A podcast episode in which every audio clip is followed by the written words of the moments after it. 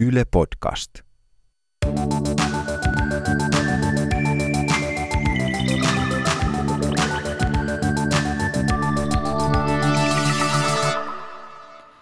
olin 8 vuotta palkansaajana ja 1,5 vuotta sitten perustin oman yrityksen. Ja mua jännitti etukäteen kauheasti se, että miten mä tuun taloudellisesti toimeen, koska mulla ei oikeastaan ollut mitään hajua siitä, että mihin kaikkeen rahan pitäisi riittää silloin, kun ihminen on yrittäjä. Palkansaajana mä olin tottunut siihen, että mä toimitan verokortin palkkikseen ja sitten rahaa tulee sama summa joka kuukausi.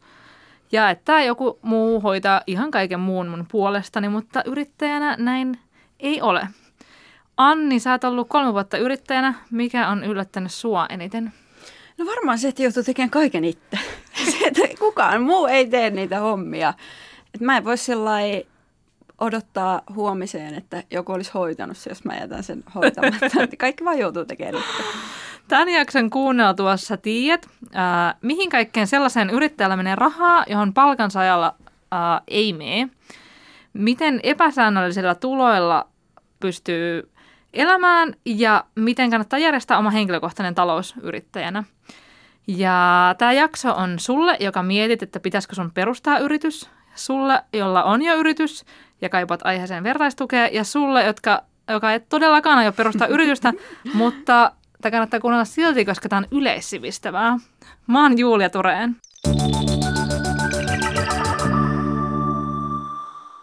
Anni Vuohensilta. Sä oot HPC Entertainmentin perustaja ja tuottaja, ja alun perin sut tunnetaan käytännössä siitä, että sun on tää Hydraulic Press Channel, joka murskaa kaikenlaista tavaraa ison prässin avulla. Kyllä. Paljonko sulla oli säästössä silloin, kun sä aloit yrittäjäksi? No voin kertoa kyllä, että ei ollut pennin jeniäkään, kun meillä kävi kaikki ihan sellainen vahingossa, että mä olin siis siihen aikaan Ikean yritysmyynnissä töissä ja olin noin ehkä 5 vuotta aikaisemmin valmistunut yliopistosta yhteiskuntatieteiden kandiksi. Ja sitten me tehtiin silloin 2015 syksyllä 2 videoa, ihan sellainen huvin vuoksi, koska Lauri katsoi tosi paljon YouTube-videoita, mun mies, ja hän halusi perustaa oma kanava. Ja me tehtiin sitten muutama tämmöinen prässivideo, ja sitten meillä aina vaihtuu nämä meidän projektit ja mielenkiinnon kohteet, niin se sitten vaan jäi. Ja sitten me 2016 maaliskuussa herättiin yhtenä aamuna siihen, että yhdellä niistä videoista oli 30 000 katselua ja se tuntui ihan valtavalta silloin. Ja samana iltana sillä videolla oli jo 2 miljoonaa katselua. Mä muistan sen videon erittäin hyvin. Ja se lähti vaan täysin hanskasta siinä. Murskataan paperia. Kyllä, ja se paperi sellainen pettää siellä paineen alla ja Laurin reaktio on erikoinen ja jos et saa nähnyt sitä, niin se pitää ehdottomasti katsoa. Siis en tarkoita Anni sua. No mitään, niin kuin, miksi teidän sitten tämän jälkeen piti perustaa yritys? No siis silloin ensimmäisenä päivinähän meillä ei ollut mitään hajua, että mitä tässä oikeasti tapahtuu ja mitä tämä tarkoittaa. Ja voiko YouTube-videosta saada rahaa. Että siinä me vaan tiedettiin, että tähän tilaisuuteen mitä tarttua. Me ruvettiin tekemään hirveästi videoita. Ihan siis varmaan joka päivä julkaistiin jotain, koska me huomattiin, että nämä on nyt suosittuja ja siihen pitää tarttua kiinni. Ja sitten siitä meni ehkä kuukauden verran ja me ymmärrettiin, että tähän pitää nyt oikeasti perustaa yritys, koska sieltä oli tulossa niitä YouTube-mainostuloja. Ja paljonko niitä oli tulossa siitä ekasta videosta tai siitä suositusta videosta? Niin kun, sanotaanko sitä ekasta kuukaudelta, kun siellä oli sitten useampia videoita jo, niin niitä oli tulossa luokkaa 24 000 euroa. Ja se oli semmoinen summa, että mä olin edellisenä vuonna tienannut saman verran. Ja mä muistan vieläkin sen hetken, kun Lauri pisti WhatsAppilla kuvan siitä kuitista. Mä en vaan tiennyt, että pitäisikö itkeä vai nauraa, että onko tämä niinku todellista. Että se tuntui tavallaan jotenkin tosi vaaralliseltakin, että mihin tämä kaikki johtaa. Totta. Ja me sitten tajuttiin, että meidän pitää osakeyhtiö perustaa, että ne rahat saadaan sinne. Ja meitä oli kuitenkin 2, niin se tuntui järkevältä vaihtoehdolta. Joo, eli sulla oli tämmöinen yritystarina. Mulla on ehkä niin kuin Inasen verran niin kuin laimeempi. Mä olin palkkatöissä ja mietiskelin about vuoden verran, että pitäisikö irtisanoutua ja perustaa firma. Ja sitten mä sain sinä aikana säästettyä 5 tonnia, koska mä ajattelin, että sit jos mä en saa tuloja mistään aluksi, niin sit mulla on niin kuin ainakin jotain, millä elää. Ja sitten mä hain starttirahaa ja sain sitä 700 € kuussa ekat puoli vuotta, niin sitten mä niinku sillä elin, mutta sitten mun firma lähti itse asiassa aika nopeasti käyntiin. Aloin tehdä kaikkea journalismia ja tämän tyyppistä podcastia, niin sitten sain sen rullaamaan. Mutta tähän alkuun on pakko sanoa, että mä oon huomannut, että yrittäjistä ja heidän taloudellisesta tilanteesta puhutaan jännällä tavalla jotenkin niin kuin tosi yhteneväisenä ryhmänä, mitä yrittäjät ei todellakaan ole. Se on vähän sama kuin, että ajattelisit, että kaikki palkansaajat voisi niputtaa samaan jengiin. Se, että kuinka paljon kannattaa olla säästössä ja millaiset kulut firmalla on, niin riippuu tietenkin tosi paljon siitä, että millä alalla yrittäjä on ja millainen se firma on.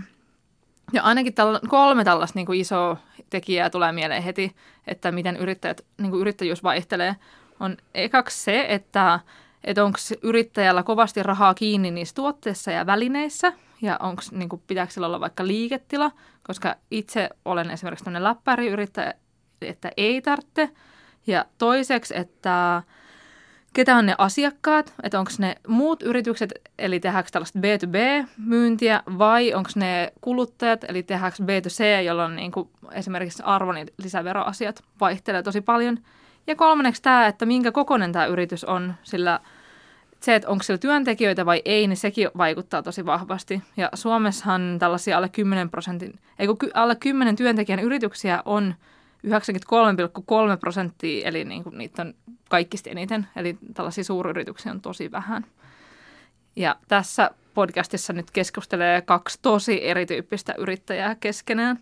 Mutta aloitetaan tällä, että millaisia rahasummia niin kuin te tarvitte silloin, kun te perustitte yrityksen? Se osakeyhtiön alkupääoma, mikä siihen pitää laittaa, niin sehän on 2,5 tonnia.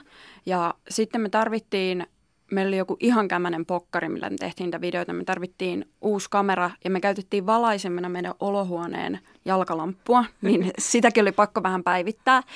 Ja meillähän meni siis monta kuukautta ennen kuin me saatiin ne ensimmäiset YouTube-manit, että meni varmaan 3 kuukautta, niin me jouduttiin siihen sitten pistään tietysti vähän omiakin, että Lauri... Otitko tätä yrityslainaa? Tai... Ei, että Lauri höyläsi sen luottokortin tappiin ja sitten me lisenssoitiin se paperivideo, niin me saatiin siitä suht nopealla aikataululla joku 2 tonnia.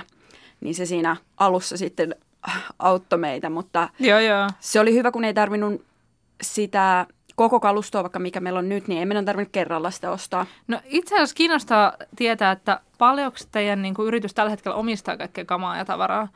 Ja niin kuin, et, mihin te olette kaikkea laittanut rahaa nyt? No siis mä tein justiinsa viime viikolla semmoista inventointia meidän kaikista tavaroista. Että mulla on Excelissä jokainen artikkeli ja määrä ja siellä on siis niin kuin joulukynttilöistä lähtien ihan kaikkea. Mutta semmoista ihan oikeaa niin kuin arvokasta tavaraa. Meillä on tietysti kameroita. Ja editointitietokoneita, että niitä on varmaan ehkä 30 000 €. Joo, no teillä on vähän eri skaala kuin minulla. Mä laskeskelin, että mulla on läppäri, järjestelmäkamera, vähän tietokoneohjelmia tyyliin Microsoft Office, tuo kallis, ja sitten puhelin. Ja äsken mä todella investoin ja ostin itselleni sen sähköpöydän käytettynä, jonka saa ylös ja alas. eli mun yritys omistaa kamaa noin 2,5 tonnilla. No sitten niin kuin, yrityksessä menee myös tällaisiin niin kuin kiinteisiin kuluihin rahaa. Mä tällaisena tietotyöläisenä olen laskeskellut, että mulla menee about ehkä 1 000 €. Että työhuonevuokra, sitten journalistiliitto maksaa 20 € kuussa, puhelin 25 € kuussa, kirjanpitäjä ja sähköinen laskutus 150, sitten mä maksan yöli 630 kuussa. Niin kuin semmoinen reilu tonni. Joo, mä tein kanssa vähän listaa. Mulla on vähän täällä, no meidän kulut on vähän ensinnäkin isommat, että mä laskin, että yhteensä on jollain yli 7 000 €. Ihan niitä kiinteitä kuluja, että esimerkiksi ohjelmistolisenssejä, editointiohjelmia 70, kirjanpitäjä 200. Sitten meillä on semmoinen kuvaushalli, niin se on 700 kuussa. Sitten meillä on firmalla auto. Sitä on vaikea arvioida, mutta ehkä keskimäärin 500 €. Sitten me käytetään sellaista freelancer-kuvaajaa, editoijaa. Sekin on ehkä noin 500 € keskimäärin kuukaudessa. Sitten vakuutuksia oli tosi vaikea arvioida, koska meillä on vähän kaikenlaisille vakuutuksia, että on juuri autolle, on niille kameroille, on meidän tälle niin liiketoiminnalle, että jos me vaikka möhlitään jossain jotain. Ja sitten palkkoihin menee 5 000 kuussa. Ja tämä on pelkästään se kiinteä kulu, että tällä ei varsinaisesti tehdä vielä yhtään videoa, että kaikki se, mitä videoissa tarvitaan ja se semmoinen materiaali ja niin kuin ihan kaikki se, niin se tulee vielä siihen päälle. Mikä sanoi joku, että mikä on teidän joku kallein video? Mikähän olisi? No meillä oli semmoinen, no ne ei ollut ehkä video päälle sitten lopulta hirveän kalliita. Meillä oli viime keväänä semmoinen 2 päivän kuvausputki, että me kuvattiin siinä niin kuin tosi monta videoa, varmaan lähemmäs 10 yhteensä, mutta meillä oli siinä 2 kameramiestä ja sitten hidastuskamerat vuokrattuna. Ja sitten tosi paljon semmoista valmistusta ja tarvikkeita ja kaikkea, niin se oli varmaan joku ehkä 7 tunnin setti. Että sitten jos yksittäisiin videoihin, niin kyllä niihin saattaa tonnikin mennä. Joo. Niin, että ei ole mitään ihmeellistä semmoisessa tonnin videossa. Että siinä on vaan sellainen, että kun sitä ei etukäteen tiedä, että mikä on hyvä juttu ja mikä ei. Niin, että mikä niin, kerää katsoi teillä. Niin, nimenomaan, että joskus se tonnin investointi, niin se on varmaan, se saattaa olla ihan turha ja se tuottaa niin kuin, ei välttämättä kulujakaan takaisin.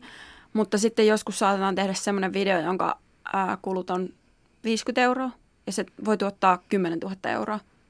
Niin siinä se on tavallaan motivoivaa, mutta tavallaan ei, koska se työpanos ei ole missään suhteessa siihen, että niin. Paljonko siitä sitten saa. No nimenomaan, kun mulla on taas silleen, että mä niinku tosi hyvin pystyn sanomaan, että mä niinku sovin sen hinnan etukäteen niin. Sen asiakkaan kanssa ja sitten mä teen sen duunin, kun teillä on vähän niinku jälkikäteen tulee kyllä. Se.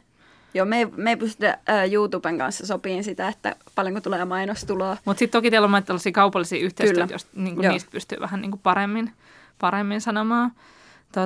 No sit tämä alviasia on mun mielestä semmoinen, minkä mä toivoisin, että moni ihminen ymmärtäisi, että jos on niinku B2B-myyntiä, niin se alvi, niinku arvonlisävero, niin sille on niin väliä, koska se on enemmänkin sellaista rahaa, joka vaan kiertää sen yrityksen läpi.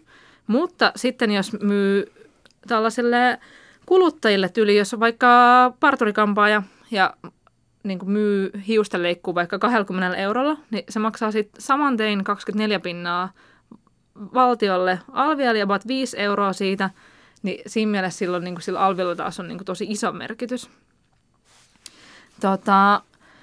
No okei, mä olin yrittäjänä ekat puoli vuotta toiminimellä, mutta sitten mun kirjanpitäjä sanoi, että sun kannattaa vaihtaa osakeyhtiöön. Se oli sitä mieltä alun perinkin, että kannattaisi vaihtaa osakeyhtiöön. Sä et uskonut. No mä en uskonut. Tähän väliin pakko sanoa, että niinku kirjanpitäjä on mun niinku yrityksen ehdottomasti niinku tärkein satsaus, että mä ihan ekat pari kuukautta tein ilman kirjanpitäjää ja se päätyi siihen, että mä esimerkiksi niinku, mä alkoin itkettää, kun mä yritin vähän saada jotain laskua, kun mä olin, mikä tämä laskunumero on ja miten tämä alvi merkitään tähän, niin mä olin ihan niinku rikki siitä. Sitten mä sain tosi hyvän kirjanpitäjän ja sen jälkeen mä en ole itkenyt kertaakaan, kun mä oon tehnyt tällaisia byrokratia-asioita tai ei ole edes tehnyt mieli itkeä. Joo, siis meillä on sama, että meillä tosi paljon auttoi kirjanpitäjä siinä alkuun, kun vahingossa, kun juuri kävi näin, että minä en valinnut yrittäjyyttä, vaan yrittäjyys valitsi minut, niin tosi paljon kirjanpitäjä auttoi siinä vaiheessa. Ja edelleen tosi hyvin se on kartalla ja pitää niin kuin meidätkin kartalla ja koko ajan esimerkiksi lasketaan ennakkoveron määrää, että onko sitä maksettu nyt tarpeeksi vai pitäisikö maksaa enemmän. Ja se on mun mielestä sellaista, että jos et saa itse kirjanpitäjä ammatiltasi, niin anna se sitten jollekin toiselle niin, se. Juuri niin, että se pitää ymmärtää, että jos ei se nyt ole ihan uskomattoman sillain, tai jos sä pystyt itsesi elättämään sillä yritystoiminnalla, niin mun mielestä silloin kannattaa maksaa kirjanpitäjälle siitä, että se tekee sen, mitä se osaa. No ja itse voi keskittyä siihen, missä on hyvä. No just hyvä. Näin. Mun kirjanpitäjä siis tosiaan sanoi, että jos firman liikevaihto ylittää sen about 50 000 € vuodessa, niin sitten alkaa olla se osakeyhtiö paljon järkevämpi kuin toiminimi, koska toiminimen pointtina on se, että silloin kaikki rahat on niin kuin sun omia rahoja myöskin, että sä joudut kaikesta maksamaan saman tein veron, kun taas osakeyhtiön kohdalla niin sitä rahaa voi kerryttää sinne firman kassaan ja sitten päättää, että paljonko itse maksaa siitä palkkaa itselleen ja loput jää sinne ja sitten siitä firman kassaan jääneestä rahasta maksetaan yhteisövero, joka on 20% tällä hetkellä, niin siinä pystyy niin kuin veroilla, tai niin kuin suunnittelemaan, ei edes kikkailu, vaan ihan niin kuin suunnittelemaan sitä omaa verotusta vähän Kyllä. enemmän. Ja lisäksi osakeyhtiöistä pystyy nostamaan osinkoa niin kuin toiminimeltä. Teillä on myös osakeyhtiö, eikö? Joo, ja se oli ehdottomasti, niin kuin meitä oli kaksi siinä. Ja sitten se, että Suomen verotus ei suosi sellaista tilannetta, että tulee pienellä aikavälillä yhtäkkiä paljon rahaa, kun mekään ei voitu tietää sitä 2 kuukauden jälkeen, että kuinka kauan tämä kestää. Että se olisi voinut loppua yhtä nopeasti, kun se alkoi, niin se osakeyhtiö oli siihen ehdottomasti järkevää, että Nimenomaan. Sai sinne ohjattua. No sitten on tällaisia niin kuin sanoja, jotka mun mielestä ihmisten pitäisi myös ymmärtää, jota en nyt syyllistä ketään, koska mä en itse tajunnut näitä ennen kuin mä itse aloin yrittäjäksi. Että mitä tarkoittaa esimerkiksi liikevaihto? Sehän on julkinen, mä pystyn täältä netistä suoraan katsomaan teidän liikevaihdon esimerkiksi. Joo, siis tää on sellainen, että ja se on niin semmoinen peruskäsite, että jos ei sitä edes ihan, jos ei se ole ihan hallussa, niin sitä on tosi noloa kysyä. Koska tuntuu, että en mä voi kysyä tämmöistä asiaa, mikä pitäisi olla niin perus. Mutta liikevaihto, sehän on siis myynti ilman alvia. Että se ei ole, kun liikevaihto sanana on vähän hämäävä, koska sehän voisi kuulostaa siltä, että se on kaikki, mitä tulee sisään ja kaikki, mitä tulee, menee ulos. Totta, koska vaihto kuulostaa niin, siltä, että siinä on jotain mutta tällaista. Se on nimenomaan se myynti ja ilman alvia. Eli se kama, mitä on tullut sinne sisään, sinne firmaan. Ja sitten se vielä, että se liikevaihto ei ole yhtä kuin palkka.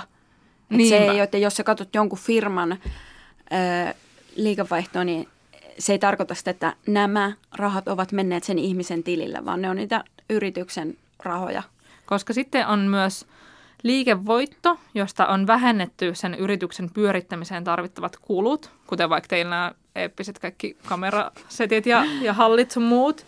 Ja mulla esimerkiksi mun junaliput Tampereelle, jos mä menen juttumatkalle sinne. Ja palkka taas on semmoinen, että sitä ei niinku lue näissä yritystiedoissa, mutta senkin, jos haluaa mennä niinku nuuskimaan jonkun palkan, niin se on helppoa soittaa vaan verottajalle ja kysyä, että paljonko sitä ihminen on saanut palkkaa. Mutta esimerkiksi mulla on silleen, että mä oon nyt, vaikka nyt kun on tammikuun, nyt kun me tätä nauhoitetaan, niin mä oon sopinut mun kirjanpitäjän kanssa, että paljonko mä maksan palkkaa itselleni tänä vuonna. Että sovittiin, että mä maksan 3 000 joka kuun 15 päivä ja sitten loput rahat jää sinne, niin kuin, sinne firman tilille. Joo, meillä on samanlainen systeemi, että mä maksan meille joka kuun alussa kummallekin niin kuin nettona 2 000 ja se on niin kuin nettona se on mulle kanssa just niin. Se about 2 000. Joo, niin se on tosi selkeä. Ja sitten kun siinä on se, että kun ei sitä rahaa tarvi enempää. Että meilläkin on se, että esimerkiksi meillä on kaikki tietokoneet, kaikki tommoset monet harrastusjutut, niin ne on kuitenkin firman omistamia, koska me tarvitaan ne edittikoneet ja muut. Niin sitten se, että lopulta se, mitä tarvii elämiseen, niin ei ole ihan hirveän suuri summa. Ja sitten on ilmeisesti vähän sellainen tilanne, että kaikki aika menee siihen. Joo, kyllä. Siinä on se, että ei ole aikaa shoppailuun. Ei ole aikaa tuhlata, kun tekee vaan töitä. Niin, se on tällainen yrittäjänä tosi niin kuin hyvä säästökeino. Mä kyselin vähän Suomen yrittäjiltä, että paljonko niin kuin yrittäjät yleisesti ottaen tienaa. Ja mehän tienataan niin kuin sinällään ihan hyvin ja niin kuin mun firma ja teidän firma. Suomalaisen palkansaajan mediaanipalkka on semmoinen 3 000 kuussa, mutta yrittäjien mediaanitulot sitten taas on semmoinen niin kuin 2 000–2 800 euroa kuussa. Ja tässä näitä on hirveän vaikea vertailla sen takia, että yrittäjät työskentelee keskimäärin 45 tuntia viikossa, kun taas palkansaajat sen perus 37,5 tuntia viikossa. Eli periaatteessa yrittäjät tienaa niin kuin vähemmän, mutta sitten toisaalta yritysmuodosta riippuen niin yrittäjät voi myös nostaa itselleen tämän lisäksi osinkoa firmastansa. Eli niin kuin se sitten taas lasketaan niin kuin erikseen. Ja se osinko on semmoista, että sitä pystyy nostamaan sitten sieltä niin kuin, taseesta, eli siitä rahasta, mikä siellä firmassa on. Kyllä. Me nostettiin ensimmäisen kerran osinkoa nyt viime syksynä ja en mä nyt sillä rahalla ole mitään tehnyt, mutta pitihän se nyt nostaa, kun se oli jotenkin hieno hetki, että ensimmäisen kerran voi nostaa osinkoa. Niin, osakeyhtiöstä osinkoa, niin. Omasta osakeyhtiöstä, kyllä. No yrittäjyyden ja palkansaamisen niin kuin, tai palkansaajan yksi suurimmista eroista on se, että yrittäjyyteen kuuluu riski, kun taas palkansaajalla niin sen riskin kantaa se sen niin kuin, yrityksen omistaja. Mitä tämä riski niin kuin, tarkoittaa esimerkiksi teidän kohdalla? No se tarkoittaa juuri sitä, että sitä ei ikinä tiedä, että mikä video tai mikä projekti on semmoinen tuottosa. Ja sitten se varsinkin silloin alkuun, että vaikein oli ehkä ensimmäinen syksy, kun yritys oli ollut pystyssä jonkun puoli vuotta ja kumpikaan ei ollut enää vanhoissa töissä, mutta me ei yhtään tiedetty, että kuinka kauan tämä tulee jatkuun. Ja kun meillähän on kaksi tällaista ikään kuin rahaa tuottavaa kanavaa, Hydraulic Press Channel ja Pionte Press, niistä Pionte Pressia ajettiin vasta siinä vaiheessa sisään ja sinne meni koko ajan enemmän rahaa kuin sieltä tuli, niin se oli vähän semmoinen ressaava vaihe. Mutta nyt siihen on oppinut kyllä luottaan, että me keksitään niin paljon uutta ja tämä on näin pitkään kantanut jo. Niin, totta kuin niin. 3 vuotta ja pyörittänyt niin. Sitä aika menestyksekkäästi. Ja sitten se, että kuitenkin firmalla ei vähän omaisuutta, että jos YouTube meni huomenna konkurssiin, niin ei se olisi mikään elämänloppu. Ja mä oon kanssa niinku ajatellut silleen, että yrittäjän riskiä voi pienentää samalla tavalla kuin sijoittajakin, eli hajauttamalla. Ja mun kohdalla tarkoittaa siis sitä, että mulla on niin kuin monia eri asiakkaita. Että jos joku yksi asiakas, yksi vaikka mediatalo ei haluaisi tilata enää koskaan multa mitään, koska mä olisin vaikka kännipäissä mennyt haukkumaan jotain niiden toimaria tai mä en tiedä, miksi mä tekisin silleen. Mutta niin sitten mulla olisi nämä muut asiakkaat ja sitten niin kuin, mä yritän niin kuin joka vuosi silleen, pyrin siihen, että mä saisin myös uusia asiakkaita, että jotta niin kuin tätä variaatiota olisi. Ja okei, sitten jos tulee joku lama, niin sitten niin kuin tietenkin tilaukset voi pienentyä, mutta sitten se on vähän sillä, että niin, kuin niin käy kaikille samaan aikaan. Että. Ja meillä on kanssa sellainen, että toi on vaan noin YouTuben mainostulot, niin se on vaan osa sitä kokonaisuutta, että me tehdään paljon yhteistyövideoita, sitten me tehdään ihan asiakkaille niin kuin sellaisia videoita, mitkä ei, että ihan sellaista niin kuin videotuotantoa vähän niin kuin tällaiseen vanhan hyvän ajan mainostoimistotyyliin. Niin. Ja sitten niinku, no silloin itse niinku oma neuvo on se, että silloin kun perustaa itse sitä yritystä, niin kannattaa heti jo. Ja näähän niinku mun mielestä tosi kivasti silloin, kun hakee sitä starttirahaa, niin on pakkokin, ne pakottaa sut miettimään nämä asiat läpi jonkun niinku ihmisen kanssa siellä, että ketkä vois olla niitä sun potentiaalisia asiakkaita ja kenellä voisi myydä. Sitten näitä tällaisia, niin kuin, mitä yrittäjyysmantraan kuuluu, on tämä, että yrittäjä ei voi olla kipeänä koskaan. No, voitko olla kipeä joskus? No, voin olla, mutta sitten, no sanotaanko, että sitten tulee tehtyä helposti sellaisia flunssassa jotain kevyitä hommia, editointia tai muuta. Mutta on joskus käynyt niinkin, että on sovittu ajat sitten joku iso kuvauspäivä, mihinkä tulee muitakin ihmisiä. Ja sitten kun se flunssa on siinä kohtaa, niin ei se sillä oikein voi mitään. Eli tässä on niin kuin sinällään ihan pointtiansa. Okei, mä maksan niin kuin ihan hyvää yöliä, eli se tarkoittaa sitä, että jos mä oon kipeä ja menen hakemaan lääkäriltä sairastodistuksen, niin mä saan sieltä. Niin kuin. Tässä on just se, että moni ei tajua sitä, että suurin ongelma ei ole se raha, vaan se, että kukaan ei tee niitä töitä. No nimenomaan, just tämä. Että se, että justiinsa se on. Että ei se, kun yrittäjällä tulee niin, että ei se ole niin kuin säännöllinen, että joka päivä tulisi näin paljon rahaa.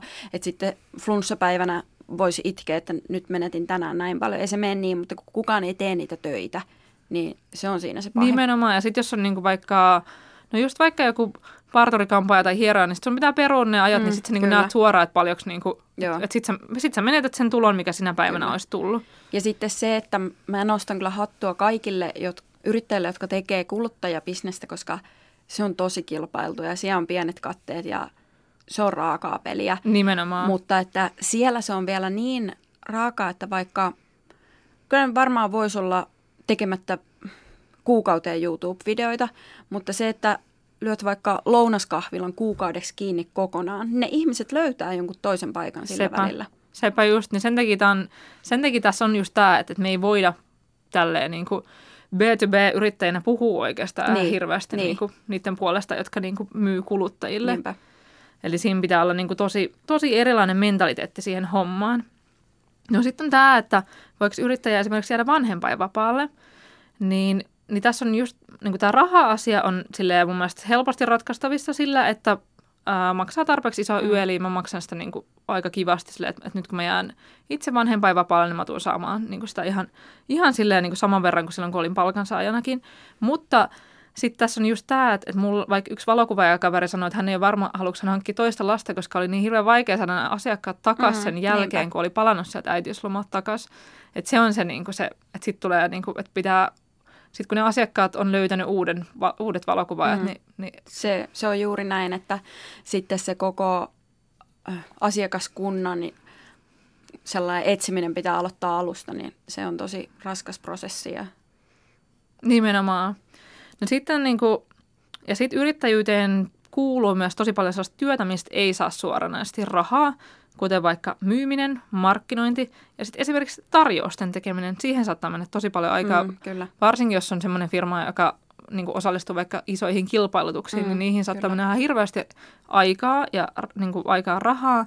Ja sitten sä et saakaan sitä tarjousta sisälle, niin tollaiseen, no sitten laskuttamiseen ja palavereihin ja tällaisiin, niin ne on kaikki sellaisia, mitkä pitäisi saada niinku hintaan mukaan, sitten kun myy sitä sille asiakkaalle. Ja sitä on sitten joskus vähän vaikea perustella ja usein käy niin, että sitä kaikkea ylimääräistä työtä ei pysty etukäteen mitenkään ennustaa. Että meilläkin on käynyt jotain isoja projekteja niin, että jälkeenpäin on katsottu, että joo, tähän on tosiaan jouduttu 100 sähköpostia lähettämään, että näihin on vähän mennyt aikaa, mutta kun ei sitä voinut mitenkään etukäteen ennakoida, että ne 100 sähköpostia joutuu lähettämään. Tämä hinnoittelu on yrittäjänä aivan järjettömän tärkeää ja niin kuin mulle on auttanut se, että mä oon niin kuin saman alan yrittäjien kanssa jutellut tästä paljon ja mä oon aina niin kuin tosi valmis vastaamaan ihmisille, jos ne kysyvät, että mitä sä pyytäisit tällaisesta, koska mun mielestä se on vaan reilua, vaikka niinku ne periaatteessa niinku ne tyypit olisikin mun kilpailijoita ikään kuin. Mutta mä oon ehkä ratkaissut tämän silleen, että mä oon määritellyt itselleni sen päivähinnan ja sitten mä aina mietin, että montaks päivää mulla niinku tämän asian tekemiseen menee. Mutta sitten se riippuu myös tosi paljon siitä, että kuka on se asiakas, että onko se joku niinku pikkufirma vai joku valtava. Kyllä. Ja sitten myös se, että vähän, siis me ollaan yritetty vähän kehittää sellaista, että se hinnoittelu myös menee sen perusteella, miltä se kalenteri näyttää. Että jos se kalenteri on valmiiksi tosi tukossa, niin silloin se on kalliimpaa. Mutta jos meillä on hyvin aikaa, niin sitten se on halvempaa. Tuossa on ihan niinku selkeä järki. Kyllä, koska... Sitten se on vaan niin kuin, se jotenkin tuntuu siltä, että jos on tosi kiire ja on hinnoitellut se jotenkin liian alas, niin se tuntuu tosi katkeralta. Niin. Todellakin. Sitten joskus kannattaa niin kuin yrittää tehdä sellaista, että jos vähän niin kuin toivoisi, että ei saisi jotain keikkaa, niin hinnoittelee se ihan niin kuin törkeäksi. Joo, sitten se menee läpi. Joo, me ollaan tehty muutaman kerran sillä juuri niin. Ja sitten miettii vaan, että miksi en pistänyt vielä vähän lisää, kun sitten ajattelee, että mä voin tehdä yöllä töitä. Ja sitten ollaankin siellä burnoutissa. Siis niin kuin, että yrittäjyys ei ole, niin kuin, että sitä ei voi mitenkään sanoa, että se on vaan niin kuin helppo homma, että sieltä vaan. Mutta sitten mun mielestä ei kannata lähteä siihenkään, mihinkä moni lähtee mielellään, että jotenkin yrittäjät on sellaisia jotain marttyyrejä ja elämä on hirveetä ja siis sanotaanko, että varmaan aika moni meistä yrittäjistä on joskus tehnyt sillä, että sanoo, että joo, no mä tein tänään 13 tuntia töitä, mutta oikeasti kävi siinä välillä salilla ja... Vähän katsoi jotain sarjaa siinä välillä ja niin kuin sillain se tykkää tosi paljon laskea, että jos on ensimmäisen asian tehnyt aamulla 8 ja viimeisen 9, niin sitten laskee työajaksen kaiken siinä välissä.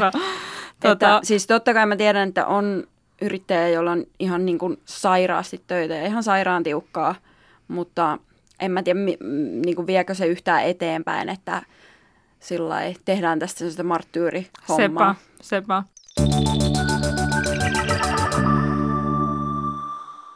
Mä kysyin muutamilta yrittäjiltä, että miten ne niinku diilaan just näiden satunnaisten tulojen kanssa ja pitää homman hanskassa. Ja että onko niillä esimerkiksi niinku taloussääntöjä itselleen? Mun tulot on tosi epäsäännölliset sekä rahamäärän että maksupäivien osalta, koska mun työt on eri pituisia keikkoja.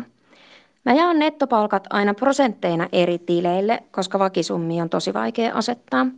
Mä laitan 60% taloustilille, 10% säästötilille, noin 10% sijoituksiin ja noin 20% jää käyttötilille. Sijoituksissa mulla on siis ainoa pieni vakiosumma, se on 125 €, joka menee tililtä automaattisesti. Tähän summaan mä sitten lisäilen manuaalisesti, kun tulot on isommat.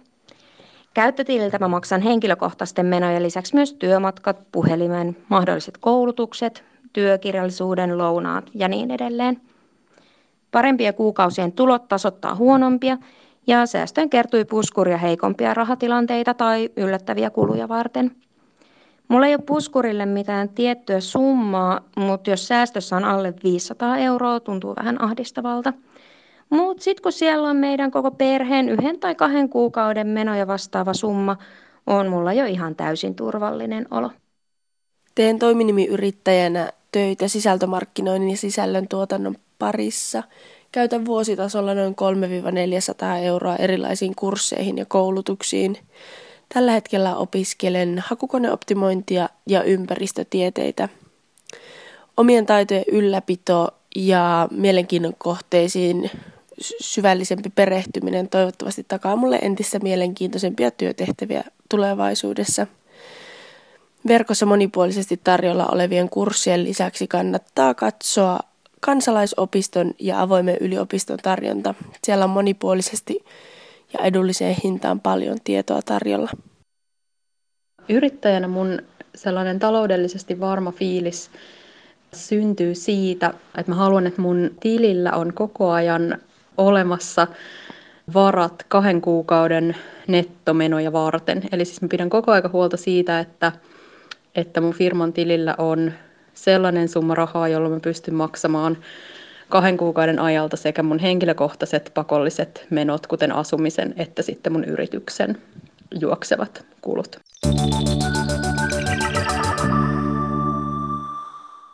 Silloin kun mä itse mietin yrittäjäksi ryhtymistä, niin mua hämäsi aika paljon se, että miten yrittäjyydestä Suomessa ylipäänsä puhutaan, koska mun mielestä siinä oli semmoinen ikään kuin semmoinen kahtia jakautunut ajatus, että joko yrittäjät on sellaisia niin kuin työnsankareita ja startup-guruja, tai sitten ne on sellaisia niin kuin raukkaparka-pakkoyrittäjiä, jotka niin kuin jalkapoikki raahautuu vääntämään niin kuin viimeisillä voimilla hommia ilman lomia.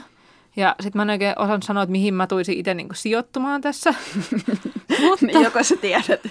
No, mä oon se raukka. Ja ei vaan, niin kuin, mä nyt niin kuin ymmärtänyt, että tosi monet yrittäjät on niin kuin tosi peruspulliaisia, jotka niin kuin ihan vaan niin kuin, vähän niin kuin palkansaajatkin, niin duunailee niitä duunejansa 8–4, niin kuin ainakin tällaiset tietotyöläiset. Ja sitten niin kuin ei niin kuin välttämättä tarvitse miettiä, että onko tässä hommassa mitään järkeä. Mutta sitten on totta kai sellaisia yrittäjiä, joilla niin kuin, vaikka ala on niin kilpailtu tai hinnat on niin alhaalla, että ne niin kuin miettii, että onko tässä hommassa mitään järkeä. Niin sen takia mä en missään nimessä halua puhua myöskään heidän puolestaan tässä. Mä itse asiassa luin tuosta noin Danskemankin tuoreesta tutkimuksesta, että reilu 4/4 yrittäjistä suhtautuu nykyiseen taloudelliseen tilanteeseen luottavaisesti, niin kuin suuressa tai erittäin suuressa määrin, mutta sitten toisaalta taas 4/4 ei luota ollenkaan niiden omaan talouteen, eli niin kuin, ja yli 3/4 on vähintään viikoittain huolissaan rahan riittävyydestä, eli niin kuin, mä veikkaan, että palkansaajista voisi varmaan sanoa aika samantyyppisiä asioita. Kyllä. Mutta niin itse olen tykännyt tästä yrittäjyydestä tosi paljon. Mä en toisaalta halua mennä sen niin kuin yrittäjyyden hypetysmantraan myöskään, koska se on niin kuin jotenkin niin tavallista arkea eikä niin kuin niin sellaista sankaruutta. Mutta mitä sä sanoisit, Anni, että mikä sun mielestä yrittämisessä on pahinta ja mikä on parasta? No siis tämä vanha tuttu vapaus, niin onhan se nyt sellainen tosi siistiä, että voi kaiken päättää itse ja voi ne aikataulut laatia itse.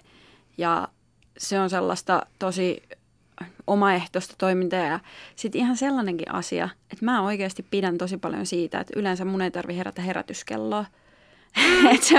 Se on semmoinen pinnallinen ja pieni asia, mutta se on oikeasti ihan tärkeä kuitenkin mulle. Sun elämänlaatu nousee luultavasti todella paljon. Kyllä. Tästä.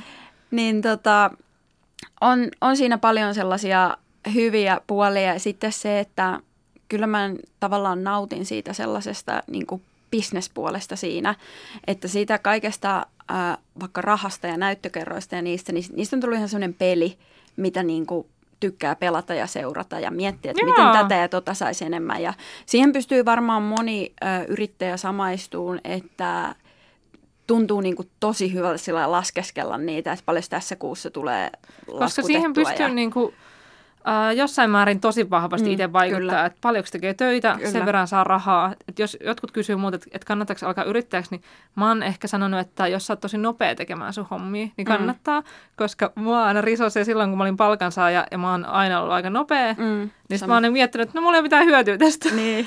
mitä mä kostun siitä, että mä teen niin kuin nopeasti ja laadukasta duunia, kun muut tekee paljon hitaammin kuin minä. Mutta nykyään niin kuin kaikki tulee heti saman tein kassaan, jos tekee nopeasti.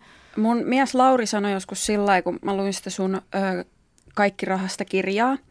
Ja siinä oli se, että kuinka säästin 10 000. Niin se sanoi, että yrittäjänä on paljon helpompaa tienata 10 000 lisää, kun säästää 10 000. Se on ihan totta. Niin, että se on vaan niin kuin sitä elämää järjestelemällä ja sitä myyntiä kehittämällä ja tekemällä asioita paremmin. Niin se vuodessa se 10 000 lisää myyntiä, niin se ei ole mikään mahdoton. Niinpä, se on ihan totta. No okei, sano jotain pahaa. Mä olisin toivonut, että sä olisit sanonut eka sen pahaa ja sitten sen ylevän loppuun, mutta no, nyt kyllä, näin päin. Kyllä mä voin sanoa kaikkia pahoja asioitakin. No juuri se, että joutuu tekemään kaiken itse ja sitten tavallaan, että tuntuu, että se ei ikinä lopu. Tai jotenkin, kyllähän siinä on sellainen samanlainen rutiini kuin ihan palkkatyöläiselläkin. Kyllä palkkatyöläisenäkin tulee sen olla, että tämä ei vaan ikinä lopu. Tämä on niin kuin loputonta. Niin, se on ihan totta. Ja sitten se, että kun me tehdään kaksin tätä niin kuin avioparina, niin voin sanoa, että se ei ole aina helppoa. Mä en ikinä voisi tehdä mun miehen kanssa mitään firmaa. Et se on, ja me ollaan molemmat aika sellaisia vahvatahtoisia ihmisiä, niin kyllä siinä aika paljon välillä sellainen koliseekin. No, kumpikaan ei ole vielä joutunut sinne prässin alle. Ei joutunut. Eikä ole edes pahasti uhkailtukaan. Että.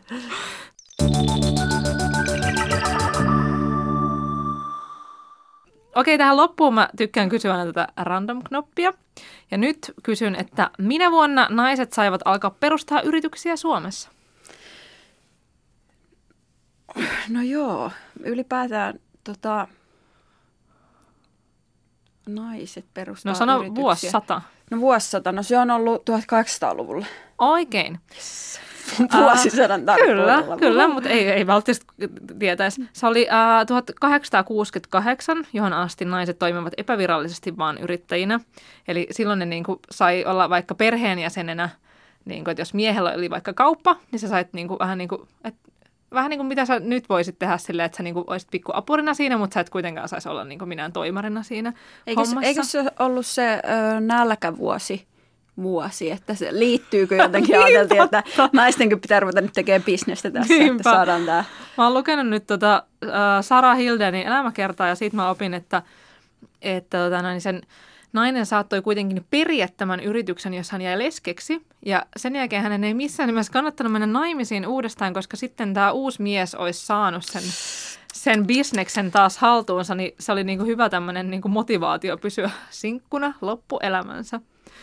Ja tällä hetkellä Suomessa yrittäjistä noin 1/3, eli 80 000, on naisia. Ja musta tuntuu, että tässä on niinku vahvaa perua siihen, että kun naiset ovat niin vähän aikaa saaneet olla yrittäjiä. Ja sitten se, että varmasti naisten yritykset on pienempiä, että ne on varmaan on tosi paljon sellaisia yhden hengen yrityksiä. Nimenomaan.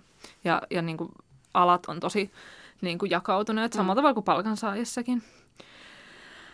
Kiitos Anni ihan superisti, että olit. Kiitos. Oli ihan sairaan kiva jutella sun kanssa näistä yritysasioista. Ja jos et ole kuunnellut näitä kaikkia muita podcastin jaksoja vielä, niin ne kaikki löytyy Yle Areenasta. Ja jos teet Yle-tunnukset ja lisäät melkein kaikki rahasta sun suosikiksi ja tilaat sen ilmoituksen, niin sit sä tiedät aina ekana, kun uusi jakso on tullut. Ja miksipä et haluaisi tehdä näin, koska tämä on niin laadukasta tämä sisältö. Ja toki nämä podcastit löytyy myös ihan niin kuin peruspodcast-äpeistä ja Spotifysta. Mutta nyt sanon heippa ja kuullaan taas pian.